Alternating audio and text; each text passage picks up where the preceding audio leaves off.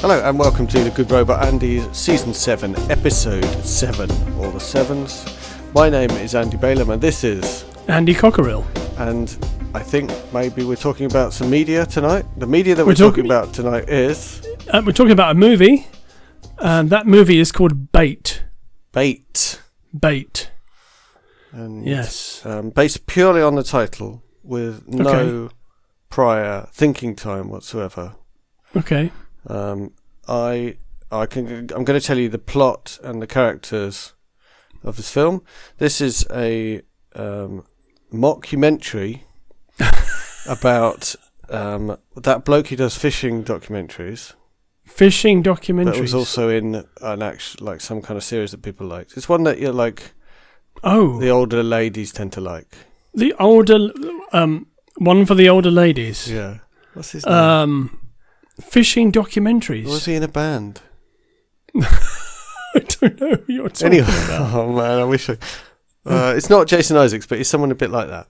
Um, some- okay, that'd be interesting. He's on Twitter, so we, we should definitely hit him up and say, "Are it's you one him. for the older ladies?" he, he is one for the old lady, but um, it's not him. Anyway, that one Okay. out of that band, maybe out of that band that had a long-standing number one. uh, Pink Floyd. Anyway, so yeah, Pink Floyd. That's it. No, no, it's not. Okay. Um, it's a mockumentary featuring someone who's normally in a real fishing documentary, but this is a mockumentary Okay. uh, uh, of them doing a fishing documentary. Hmm. Um, and then it's it turns out that what it actually is is a romantic comedy. Uh, not a mockumentary. Well, it's a mockumentary that that has a, a romantic comedy plot, Oh, okay. So it's meta. Like The Office. Yeah, okay, so it's meta, so it's sort of um there's there's a movie within a movie going on. No, no, it's just that the plot of the mockumentary is Yes. these people falling in love over a fishing rod A fishing rod. or over a flapping, not dead yet a flounder. fish. A flounder. Yeah, or a skate, maybe. Yeah, exactly. Yeah. I mean, okay. Um, well, the, the question you've got to ask yourself is if this film is not that, why has someone not made that film? well, I would pay to watch that movie that you just described. Right. I mean, you'd pay Uh, to watch almost anything. Mm, yeah, that's probably true. Yeah. Yeah. So that yeah, but maybe really maybe recommend not to the maybe not to the end. Yeah. Yeah. Although, have I ever walked out? I've never walked out of a cinematic screening. The the only Uh, film that I remember yeah. seeing people walk out of. Yeah. No, I saw there's something recently that I think some people walked out of Mother, Well, that's understandable. but the one that I saw people walk out of was Trainspotting. Okay. I think they thought it was about train spotting. That's very silly of them I think. because if if they looked at reviews or previews or have any idea about media at all, they'd know it's not about train spotting. Yeah, I think it was at the time that Trainspotting came out. I think Mm. in that screening, two middle-aged couples walked out. I think it was because they thought the film was about train spotting. Well, if they're listening, um, it's not about train spotting. You've, you've lost Andy C's respect. Very much so, yes. Very much so. Uh, however, I do find that to be quite amusing if they did Right. think it was about train spotting and Yeah. they went along and saw drug Yeah. taking and Yeah. sex and like- violence. Oh, this um, uh, what should we watch today? Oh, let's go and see that film Oh, Train yeah, Spotting. Well, I guess they they turned up at the cinema and they're like, well, what's on that we might enjoy? I've heard it's got the 1837 from Doncaster in it. oh, that's my favourite train. That's, How did you know? that's sad. It's sad that because that's really ruined their afternoon if that's what happened, hasn't it? Yeah. Eh, well, And it's too late to go watch something else. to be fair, I I think they deserve it. What? I don't. I feel sad. I feel really sad about that. You don't look very sad. Yeah, and then walking out of Mother, I mean, that just makes Mother even better to me. It makes it even better. I I wonder at what point they walked out of it, though. Uh, how far they got through it before Yeah. they decided, okay, that's enough. You see, I'm probably misremembering. It probably wasn't even Mother they walked out of, so I won't go any further into that anecdote. It's probably a lie. Well, it's a. good- I mean, it's pretty. It's a pretty good ad- anecdote. It's like the um, the stuff that was probably made up about The Exorcist. It's not that good. people fainting and vomiting and that kind of thing. I mean, so far, what it is is some people walked out in Mother. That's not that good an anecdote. No, it's not terrible though. I mean, I've heard worse. Yes, yes. I've told worse. Uh, in these days of, um, we're still in lockdown, listener. So if you're listening to this a year hence, maybe, maybe you've just discovered us. we're currently in uh, coronavirus lockdown. Yeah. Uh, obviously, we always record virtually, so it makes no difference to us at all. Yeah, it's just the rest of my life that's um, ruined. Yeah. This bit of it is This bit is the same. the same. Okay, shall I shall I talk about what bait is actually about?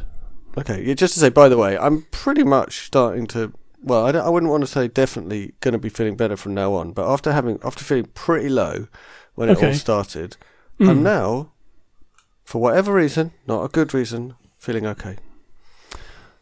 Maybe um, maybe uh, you have um, Helsinki syndrome, What's that? As in Helsinki, Sweden. That's a quote from Die Hard. Uh, right. Always makes me laugh. Always makes me laugh. Um, I guess I guess uh, your brain gets tired of worrying about things, and so it stops for a while. Well, yeah, because worrying about something never helped the outcome. No, but that didn't stop me. Normally. Well, it doesn't. It doesn't stop anybody from worrying. No. No. So, listener, if you're having a hard time at the moment, then uh, our thoughts are very much with you, and we hope that um, things work out Yeah. well for you. It is. It is a tough time. It is a very tough time. I think. Um, shout out to all of the all of the people who are looking after children. hmm Um, any any age of children, um, and they you know those children would normally have some some level of freedom or be able to go and see their you know um, other members of the family and spend some time with them, and they can't do that at the moment. So shout out to people who are doing that because it is a tough job Yeah, yeah, and keeping also them entertained.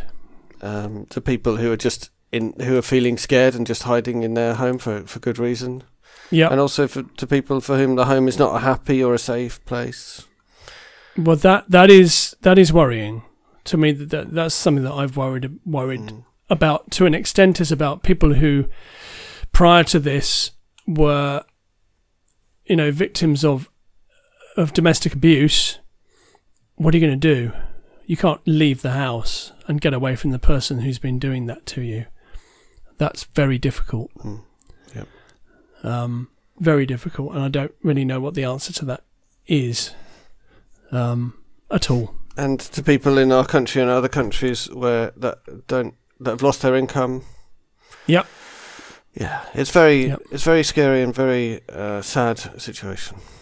I think, And I'm very lucky that all I had to worry about was feeling worried.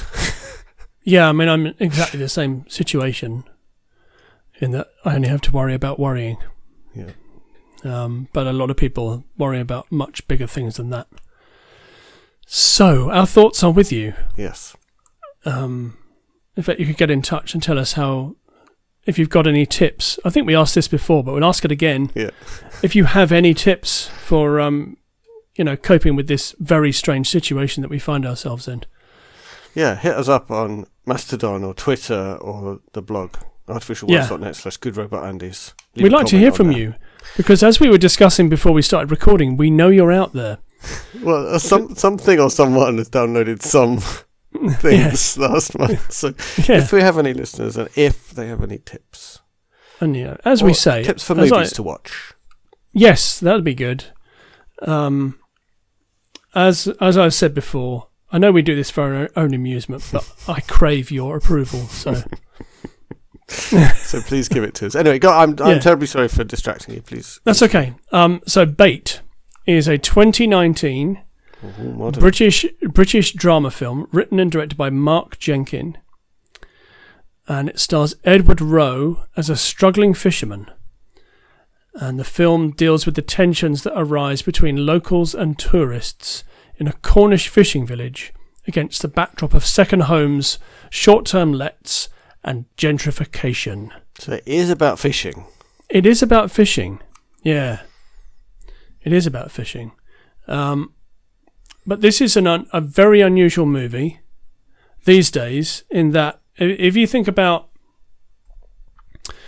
I'd you know, most people, some people, if they wanted to make a feature movie, they might try and secure the funding to shoot on 35 millimeter or maybe 16 millimeter, and they do it very conventionally, and they shoot using sound, or they might even shoot digitally to mm-hmm. save a bit of money. Mark Jenkin doesn't do any of those things. So Mark Jenkin has shot it on um, 16 millimeter film that he has processed himself. He shot it on a hand cranked Bolex camera, Hand cranked. hand cranked. So was he there turning the handle while he was Yep. filming? Yep. Yep. Didn't record sound, or maybe recorded a guide track onto a separate recorder, but all of the sound has been post synced. Oh, Every wow. single piece of sound has been post synced. So Oh. dialogue, sound effects, or Foley. So, th- you know, it's Foley and ADR done after the fact. Whenever I notice the sound's been done later, it really puts me off. Does it? Yeah. Yeah. I mean, it is pretty obvious that the sound has been done later. Right, right, right. Um, so it has a a feel to it that is very evocative of, say, 60s and 70s cinema. Yeah, I mean, it must presumably a lot of films were made that way at one point. Yeah. Well, Sergio Leone, who made the spaghetti westerns, he post synced everything. So, um, Right. although he recorded sound on set, he would then go back and re-record everything, dialogue and sound effects. So those those spaghetti westerns with Clint Eastwood, hmm um, Clint is basically dubbing his own lines. Wow. So that's a lot of extra work for the actors. Yeah, a lot of extra work, but it does give you a lot of control over the Yeah. look and feel of a movie. And if you're filming in dramatic outdoor locations like westerns, Yes. you can understand that that it's hard to get good audio. Yeah, very very difficult to get, and particularly at that time period when their their sound recording equipment was pretty basic. Mhm. These days, you might get away with it with a bit of close miking, but back then, all you would have would, would be a boom camera, a boom camera, a boom microphone, rather. Um, so Mark Jenkin has has made a movie like you know like the films of yore. Um, so it's hand cranked, 16 millimeter film, self processed. So he uses his own chemicals. He doesn't buy them. He makes his own processing chemicals. So, and then if he messed that up, he would damage the film. Yeah. So there is actually some damage on the film. Oh wow. Um, so there's like hairs and cracks and stuff like that on the film that is is there because it's been damaged during processing. So has he done that because he's like a hipster, or because he had no Um, choice, or what? I mean, you've got a choice because digital. he does a ha- choice. as as we said at the top of the, the top of the description, he of course he has a choice. He could choose to find the funding to shoot it on 35 millimeter, 16 millimeter, or digitally. He's he could even shoot in. Yeah, yeah. So he so he likes the aesthetic of it. Mhm. Yeah. Um. But it does work. It does Okay. work, and and the um. So the plot is that this guy, um, played by Edward Rowe, is a was is a fisherman, but doesn't have a boat. So he um he fishes locally using a net, just fishing in the harbour. Okay. Um, he sinks a couple of lobster pots, but he's basically living hand to mouth, catching sea bass and selling them to pubs and to people locally. You know, he's not making much money out of it. His brother, on the other hand, um, does have a boat, but doesn't use it for fishing. So his brother uh, takes tourists out Mhm. on the boat to do fishing trips like drunken yuppies and that kind of thing. Um, to which the character played by Edward Rowe is he looks looks down his nose at his brother Yeah, he's not of- impressed with that. because of this. Okay. He's not impressed with that at all. Um, so they've also sold their family house to some towny folks who, in addition to buying the row of houses, have also they also own the street Mhm. and they have private parking on that street, which causes a lot of friction with the local people. Mm-hmm. Um, and the, the movie is about the friction between people who've lived there and worked there all their lives and people who are moving in, uh, buying up properties, Mm-hmm. doing Airbnb, or just going, you know, second home type people. Mm-hmm. Uh, it's the friction between them and those new people. And that friction is palpable, and you could cut it with a knife. You know, it's really, it's always there. So when you go to the local pub, there's hassle between the locals and the um, the towny people who's got second homes. Um, there is sort of internal friction as well. So you know, there's um, people try and try and sort of get him to calm down about being so aggressive and adversarial towards these people. But it turns out that he's kind of right about about the fact that they're a bit of a waste of space, really. Um, but his uh, the young lad that he, he has a young lad who helps him out with his fishing. He's having a relationship with one of the townies' kids, and that causes a bit of friction at the pub as well.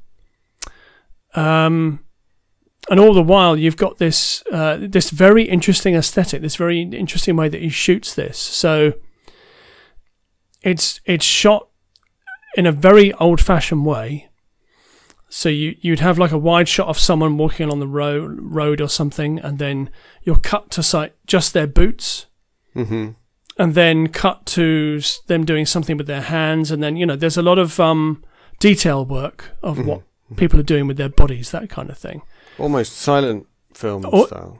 It's very much choreographed like a silent movie that has some a bit of dialogue Okay. and some sound effects. So yeah, it's very much a a show me don't tell me kind of idea. Mm-hmm. There's a lot of looks. There's a lot of um, tension between people looking at each other in an adversarial way. Mm-hmm. Very much like a spaghetti western, in fact.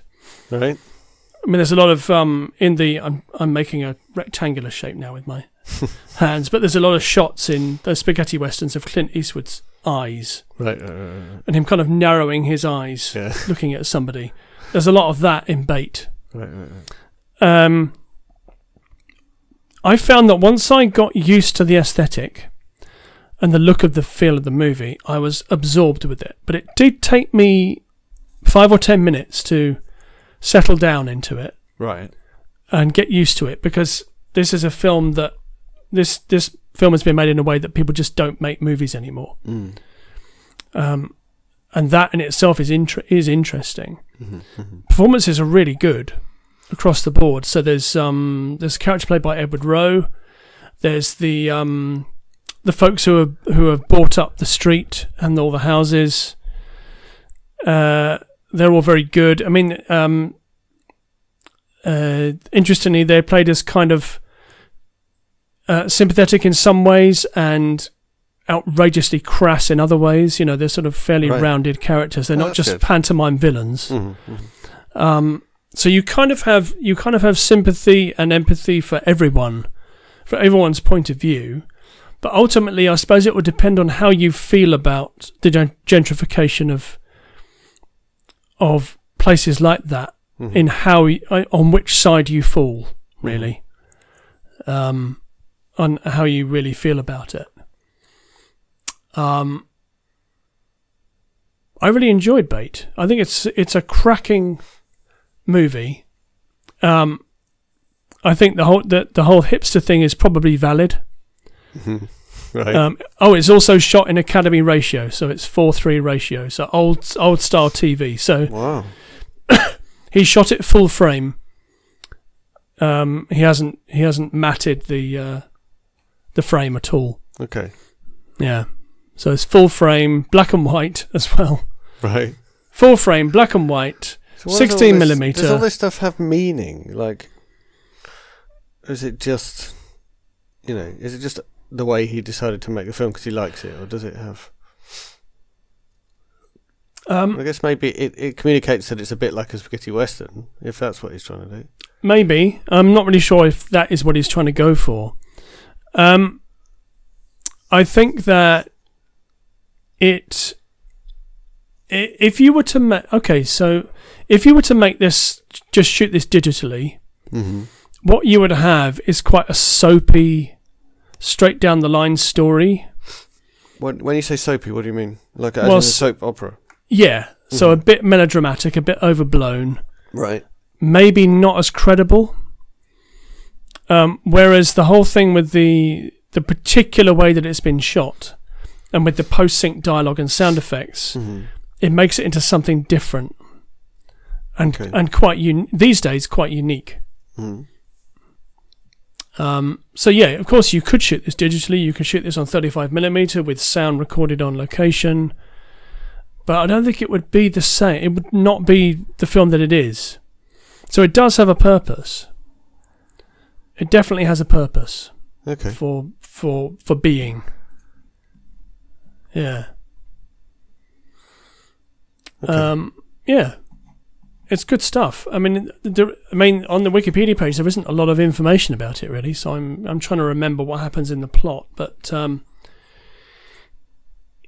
um, there's a there's a nice scene when one of the townies kids steals his lobster from a lobster pot. So Mhm. this kid's got scu- not scuba gear, but he's got like a snorkel and you know Mhm. f- flippers and a wetsuit.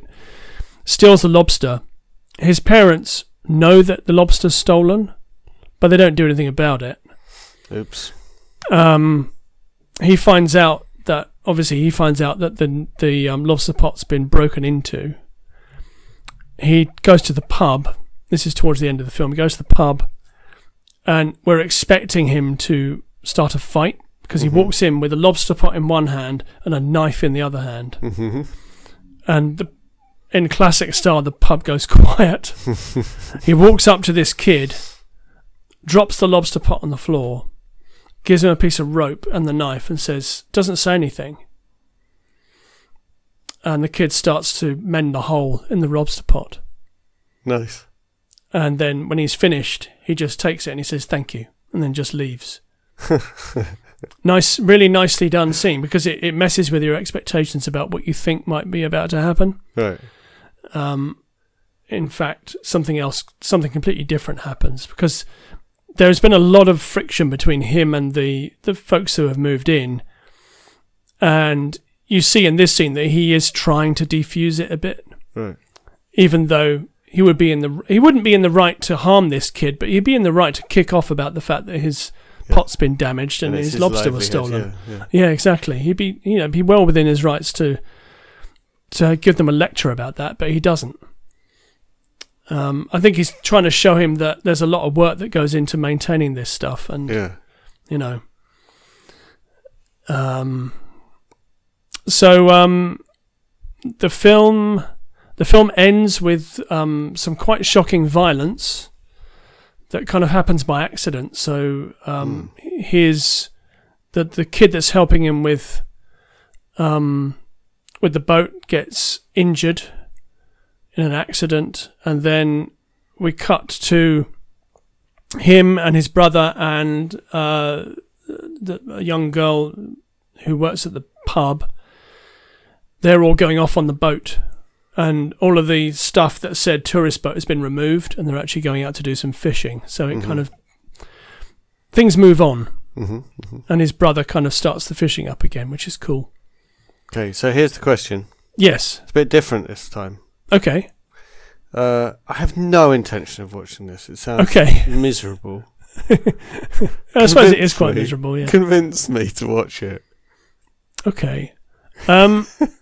You said you enjoyed it. You said that I did enjoy it. No, I did enjoy it. Yeah, it's it's once you get into the rhythm of it, it is very enjoyable. I guess my point is not only that it sounds miserable, but also it sounds like it's not saying anything that I haven't already heard. You know, which is that, um, you know, it's horrible that these people are being, uh, their lives are being made worse by people coming in and not really thinking about what they're doing and what their impact is. Yeah, yeah. There is there is nothing new in in terms of the message. Right. Um, Okay. it's not saying anything new, but it's saying it. It is saying it in an interesting way. So you know, if you think about a message, if you can get a message across in a new and interesting way that people might listen to, then this film does that. Right. Because it did, it did make me think about gentrif- gentrification and how that can be damaging to a community. hmm hmm Um, because people get priced out. You know, the local people who want to go and buy a house can't do it anymore because Yeah. the prices have gone up so much. And even Um, even potentially the the way they make a living doesn't make money anymore if um if they they if they have to pay higher rent and it doesn't Yeah. doesn't work anymore. Well, exactly. And also, if you are, uh, you know, you're catching fresh fish, but if someone can go and buy that same fresh fish at Tesco for less money, they probably will, which is a difficult thing. Yeah, So it, you know, all it fair enough. Yeah, it talks about all of those things. I'm still not going to watch it. That's fair enough.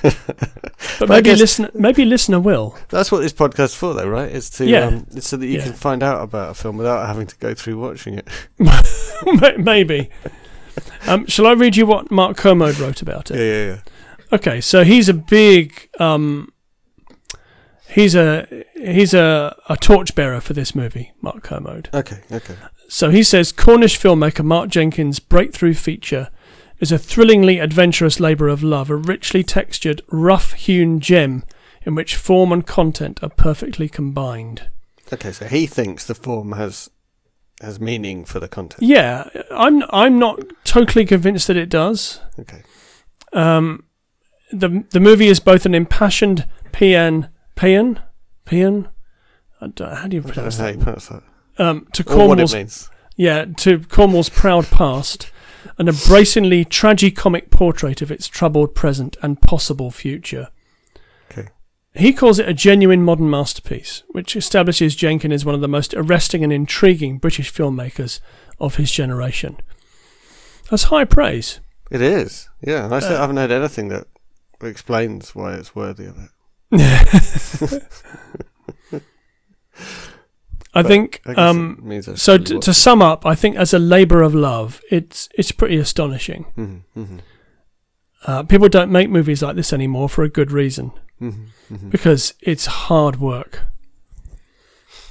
Yeah, it's interesting to think about it. a bit. It sounds like it's one person doing a lot of the work, right? Yeah, definitely. And that's Yeah. uh, that's kind of cool. I like that.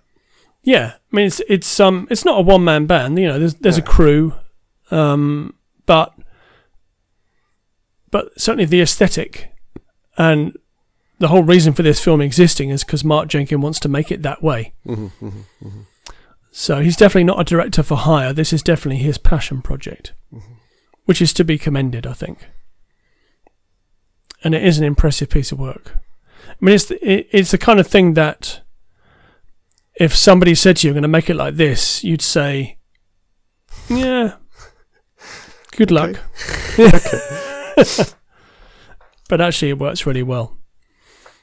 Yeah, I enjoyed it, and it's called Bait. Cool. Um, and it's available on.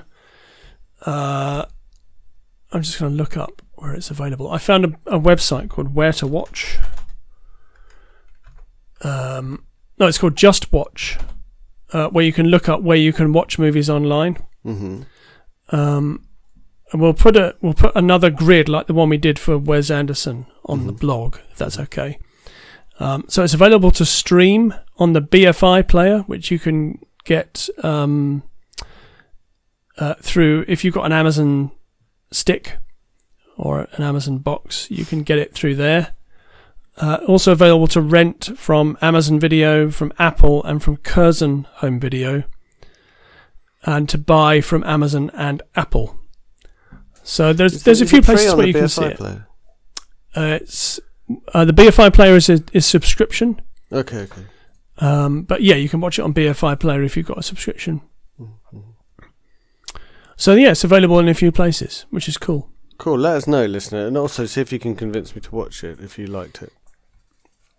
Yeah, I'm not really sure what else I can. Yeah, I, yeah. Just watch it.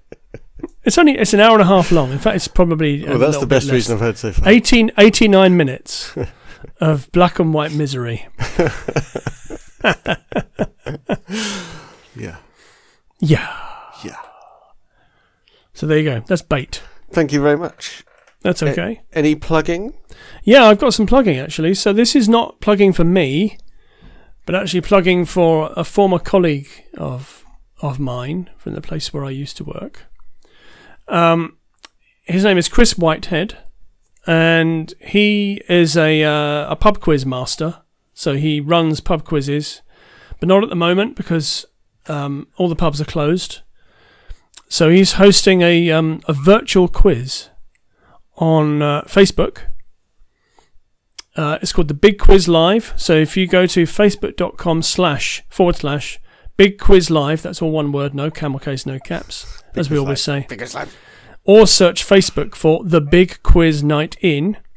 Mm-hmm. Um, so he's doing two of these things a week Oh, on cool. Thursdays at 9 pm and Sundays at 8 pm. cool. And are they in some way interactive?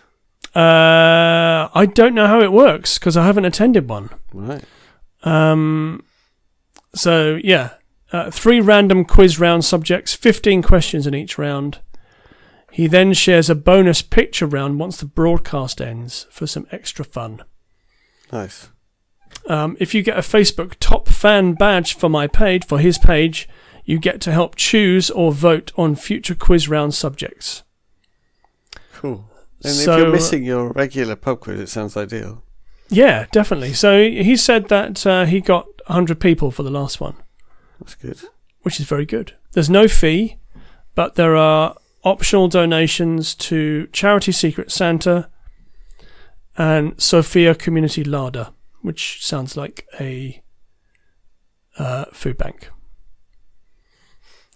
Cool. Yeah, both charities are working very hard during the pandemic. Was it called Big Quiz Live? Did you say? Big Quiz Live Big on Quiz Live. Facebook. Quiz Yes. Live. Yeah. Yeah. So there we go. That's my that's my plugging. That's somebody Cool, cool, else's plugging. Cool, cool, cool. Um, because we're good like that. uh, plugging for me, I quite often I do um, prayers at church, right? So I like stand up for a few minutes and um, say some words that I wrote, uh, like trying to lead the church in prayer. Uh, At the Mhm. moment, our church is entirely online, so I'm doing prayers for the next for Sunday, the twelfth of April. So uh, I think I'm going to record it. That's my point Mm. um, and then they'll play it during their YouTube on Sunday morning. But I might also just link to my the my prayer bit on my Twitter. So have a look on there if you want to do that. Okay. Um, quite often my prayers are I I stick on there in text form, but this will be in video form. Ah. Nice. So you know, I have to think about. I have to say something vaguely positive because it's um, Easter Sunday. It's all about Jesus being resurrected. Yep. So I can't just be a big downer like I normally am.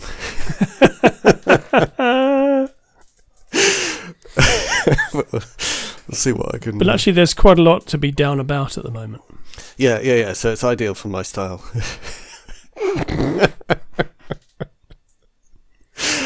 yeah. So if you want to see how I how I struggle to introduce some positivity, then that that should be a treat. There's always positives. There's always something positive. Yeah. Always. Yeah, actually, a friend of mine said some interesting things that are quite inspiring. So uh, I will try and work some of that in. Well, I mean, you could talk about how uh, the BBC have pushed up the release of Killing Eve season three Right. because of kind of- this. Oh, I see. Right, right. Yeah. So we're kind of slightly tired of Killing Eve. Like the first one was very exciting. I think it lost a little bit on the second series. Yeah, I wasn't. I wasn't sure what it was doing in the second one. It was good though. Uh, what's interesting is that each season now has a different producer. Okay. So this third one has a different producer to the first and second series. Mm, mm, mm. So maybe it'll have a different tone. Mm. Yeah, I thought the f- I thought the second one started well, but kind of lost its way pretty quickly. But I watched it all. You know, I watched the whole thing. Yeah, me too. And I think Um, she is very engaging. yeah, and there's some great good. there's some great performances in it. Kim Yeah. Bodnia, who plays her handler, is a legend. Yeah. Yeah, legendary actor. what was I Um, going to say about BBC? Oh yeah. Um, I'm kind of hoping they're going to put Yes Minister on on iPlayer. that would be cool. That would be good actually. Yes, Minister's good. I, th- I I thought I'd heard a rumor that they were going to, but it hasn't appeared if they're going to do it. Do. But yeah, Yeah, good show, Les Min- Yes Minister. less Minister. Less Minister. Less Ministers. Yeah, it's good. Yeah, it is. And I never properly watched Yes Prime Minister because my dad said it wasn't as good, so I kind of spurned it. But I think I'd quite like to just complete the set and watch all these. I remember watching bits and pieces of it because I did like that show. Mhm. Um, yeah, I don't remember it being quite as good. It wasn't quite as sharp. I'm sure it wasn't, but I mean, at this point, you've got to watch them all, right? That's the way- Yeah, you've got to catch them do all. things now. Got to get them all. What have we been watching? We've been watching Elementary. Oh yeah. Uh, still really like that. hmm It's just really consistent, and yeah, you know what you're getting. Um, and we've been watching the series seven of Brooklyn Nine Nine because it's just come on E4. Haven't started watching that yet, so we're still watching series six. Uh, I love Brooklyn Nine Nine. Ah, it's just so comforting and hilarious, and yeah, I think um, series six is going to feel the feel the absence of Chelsea Peretti as the secretary who doesn't actually do anything. right, right, right yeah. I, I actually so the other thing we've been doing is go. We've gone back to season one, episode one, to watch uh, with my son, who we now Oh, have wow. decided is old enough. yeah, Um, him, yeah, that's old enough for that. Yeah. yeah, and he's he's enjoying it, and yeah, yeah, and she's in it, and I'd forgotten about her and how good she is. she's so funny Um, it can live without her, but um, yeah, she is good. because because she doesn't do anything, Yeah, but she she just has the best pithy one-liners and Yeah. really out there things that she says. I, uh, uh, if you're wondering what that was earlier, by the way, I dropped a pen. Uh, d- if listener heard that, and he just dropped a pen. I just dropped a pen. There you go. It's, uh, it's from time to time I do drop a pen. It's part of the charm of the podcast Because you're fiddling with a pen, because I'm fiddling with a pen. Sometimes I'm fiddling with something else. But we don't talk about that. okay, so note that isn't what you thought it was. uh, yeah, so Brooklyn Nine Nine, very good. Also, been watching a little bit. Slightly ashamed to say, been watching a little bit of um, House of Games, which is Uh, Richard. What's his name with the glasses? House He's very tall. Games. Oh, Richard Ayoade. Yes. No, No, Richard. Oh, yes. Osman. Osmond. Richard Osman's House of Games, which is like daytime TV. I've never seen that. to the max, um, and it's very gentle. But the um, the question setters Mm. have done a far better job than they really needed to for Oh, just really? a, for just they- a standard daytime decent quiz questions. show. So not only are they decent questions, they're also they're also incredibly challenging to come up with. That like they did almost deliberately set themselves hard questions to set, well, hard categories because each round has different has a, like a, a hook to it, which is a different way of phrasing the question or, or you know structuring the question Right. and uh, they seem to enjoy coming up with things that are going to be challenging to write questions in that format and then do a good job of it. Okay. So that's fine. It's very gentle. I would not recommend it. I don't watch any daytime television. No, we haven't been watching it in the daytime. Oh, okay. It hasn't gone that bad. You're not watching um, Piers Morgan. No. Good. Is he on our screens at the moment? He's on every day. Oh, really? Yeah. Every day. I, I thought we'd got rid of him to America. He went to America and came back. Presumably they kicked him out. Hmm. Okay. Like, get out with your your um, ham injected with white privilege.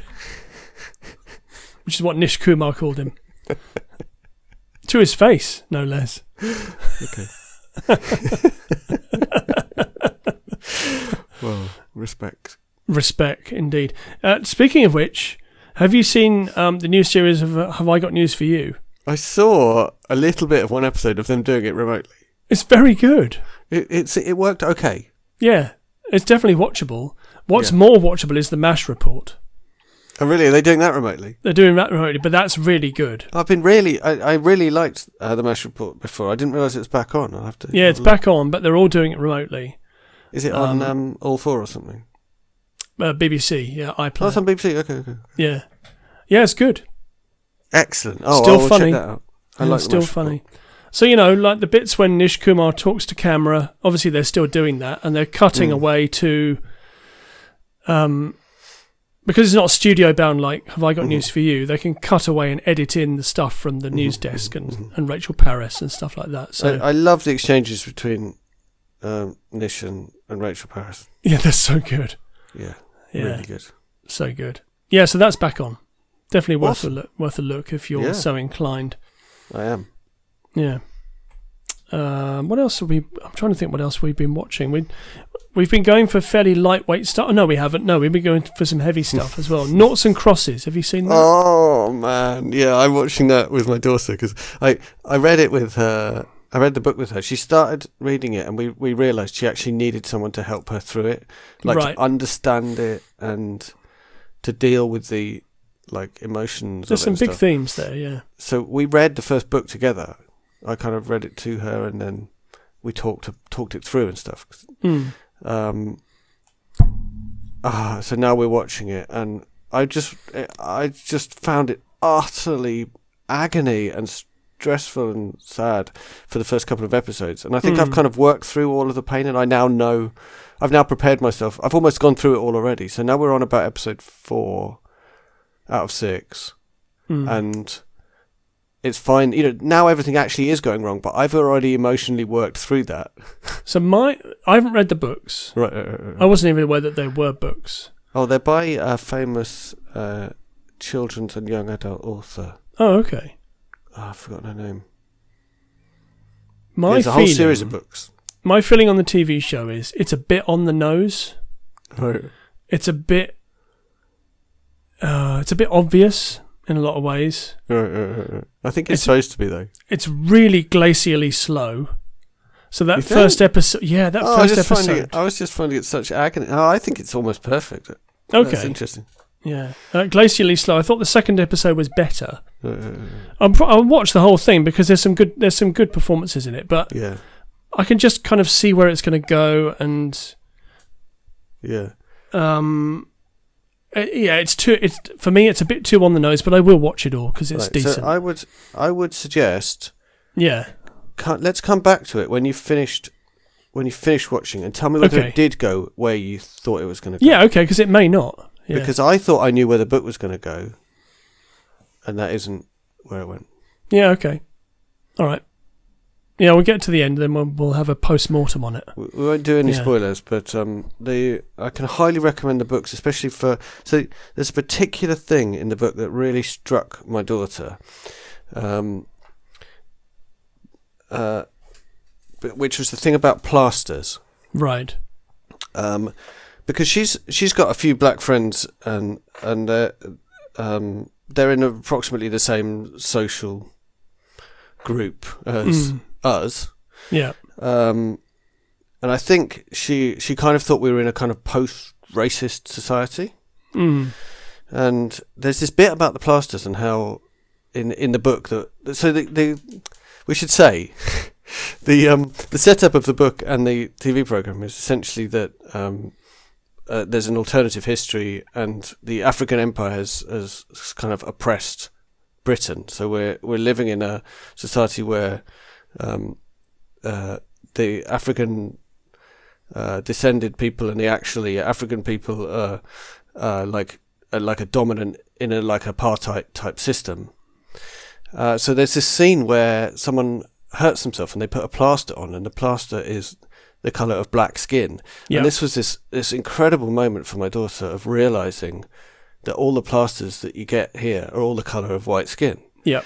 and uh, this was this was a huge shock to her that that this was that you know this was the case. Now, maybe that's been driven by that TV show or maybe those series of books, but Tesco have just released in the last, actually before lockdown, they released a range of plasters in a range of skin colours. How interesting. Yes. I wonder whether it is related. But it Um, might yeah. be, yeah. The- And what's interesting about that is that the, the hardship of wearing a plaster that stands out on your skin is not a major hardship compared with other hardships. But um, No, but, it, what but it it's, says it's symptomatic. society. It's symptomatic of, Yeah. of society that doesn't see, you know, uh, that doesn't understand that. Yeah, yeah. Yeah. So it, it, um, and it had that effect on, on my daughter. She was really thrown by it. Mm. Uh, which, if that's the only thing that happened through, through her reading those books, I think it was worth it. But yeah, it is worth it. she's actually really invested in the characters, and the char- some of the characters continue through the other books, and all kinds more of more stuff happened. Um, she really loved it. I only read that first book, Mm. um, but yeah, I've been. I wouldn't. I won't say I've been enjoying series, but I have found it. They they changed the book quite a bit, but I think they've done. They've changed it in ways that they needed to and that work. Okay, that's cool. Uh, and I've been liking it. I think it's I think it is straightforward about what it's doing because it's like young adult. It's not it's not trying to be sophisticated. It's trying to make the point that it's making. Yeah, I know what you mean, but if you think about, you know, like like the granddaddy of all young adult stuff, which is to me is the Hunger Games, hmm that manages to make some quite subtle and interesting points about society and prejudice, and Right. in a less in a less heavy ha- games in any form. in a less heavy-handed way. Right, right, right, okay. Okay. Um, but of course, of course, there are young adult stuff that it does do it in a very heavy-handed way. Probably the nadir of that is those um, oh, what are they called? Uh, Allegiant and Right, the right, right. series of books in that, which are just dreadful. Something that was interesting about watching the series compared with the book is that because of all the visuals in the TV series, Mm. you can't it it can't be subtle. You can't gradually realize what's going on. no, it's pretty. It's yeah, yeah. What It's- happens It's in, in your the book? face, isn't it? Yeah, what happens in the book is that you gradually realize even the kind of central thing um, that uh, that the more privileged people are black and the less privileged people are white. That only comes across gradually, and you, you eventually you realize what's going on. Hmm. Um, you can't do that in a TV series, No, that's true. and also it it's not so clear early on that it is like an apartheid style situation in the book. Whereas Right. I felt like it was much clearer in the TV series. It's clearer from the very beginning. In fact, there's a preamble that tells you that. it kind of tells you it. Yeah, so Yeah. it was. Yeah. um, that was a different. There was a different sense to it. So maybe I'm porting across some of the subtlety Maybe. of the book into the TV. Yeah, maybe. The book is highly recommended. I want to Okay. say Malorie Blackman. Hmm. Don't know. Are you looking it up on the internet? I'm going to look that up on the internet. This is where a man looks something up on the internet, folks.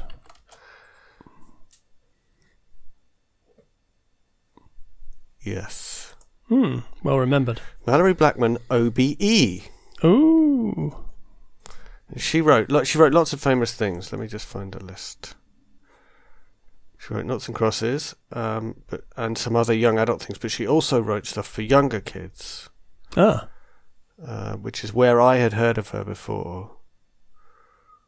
Um, not actually not a lot of names that I of the books that I recognised, but I definitely recognised her name from that from just lots of kind of fun kids books. Yeah. Okay. Egg. Egg, I said egg. Um, what else have we been watching? Uh, there's a show called Secrets of the Museum. I think I might have talked about on the last. Oh, you did, you did, you did. Yeah, I think I think I did talk about that. yeah, nothing else really. We're trying to keep it light, apart from noughts and crosses. Right, right, right, We're trying to keep it light and frothy. How far are you into noughts and Crosses? Uh, we finished episode two last night, so Right, right, right, right. we're catching up. Okay. Yeah, Well, we'll revisit that. yeah, okay. We will when I've finished it, and I'll tell you whether it got better or Not. um, whether it went the way I thought it was going to go. Yeah, yeah. That's what I want to know. Yeah. Okay. Cool. All right. Okay. Is that it? I think that's it.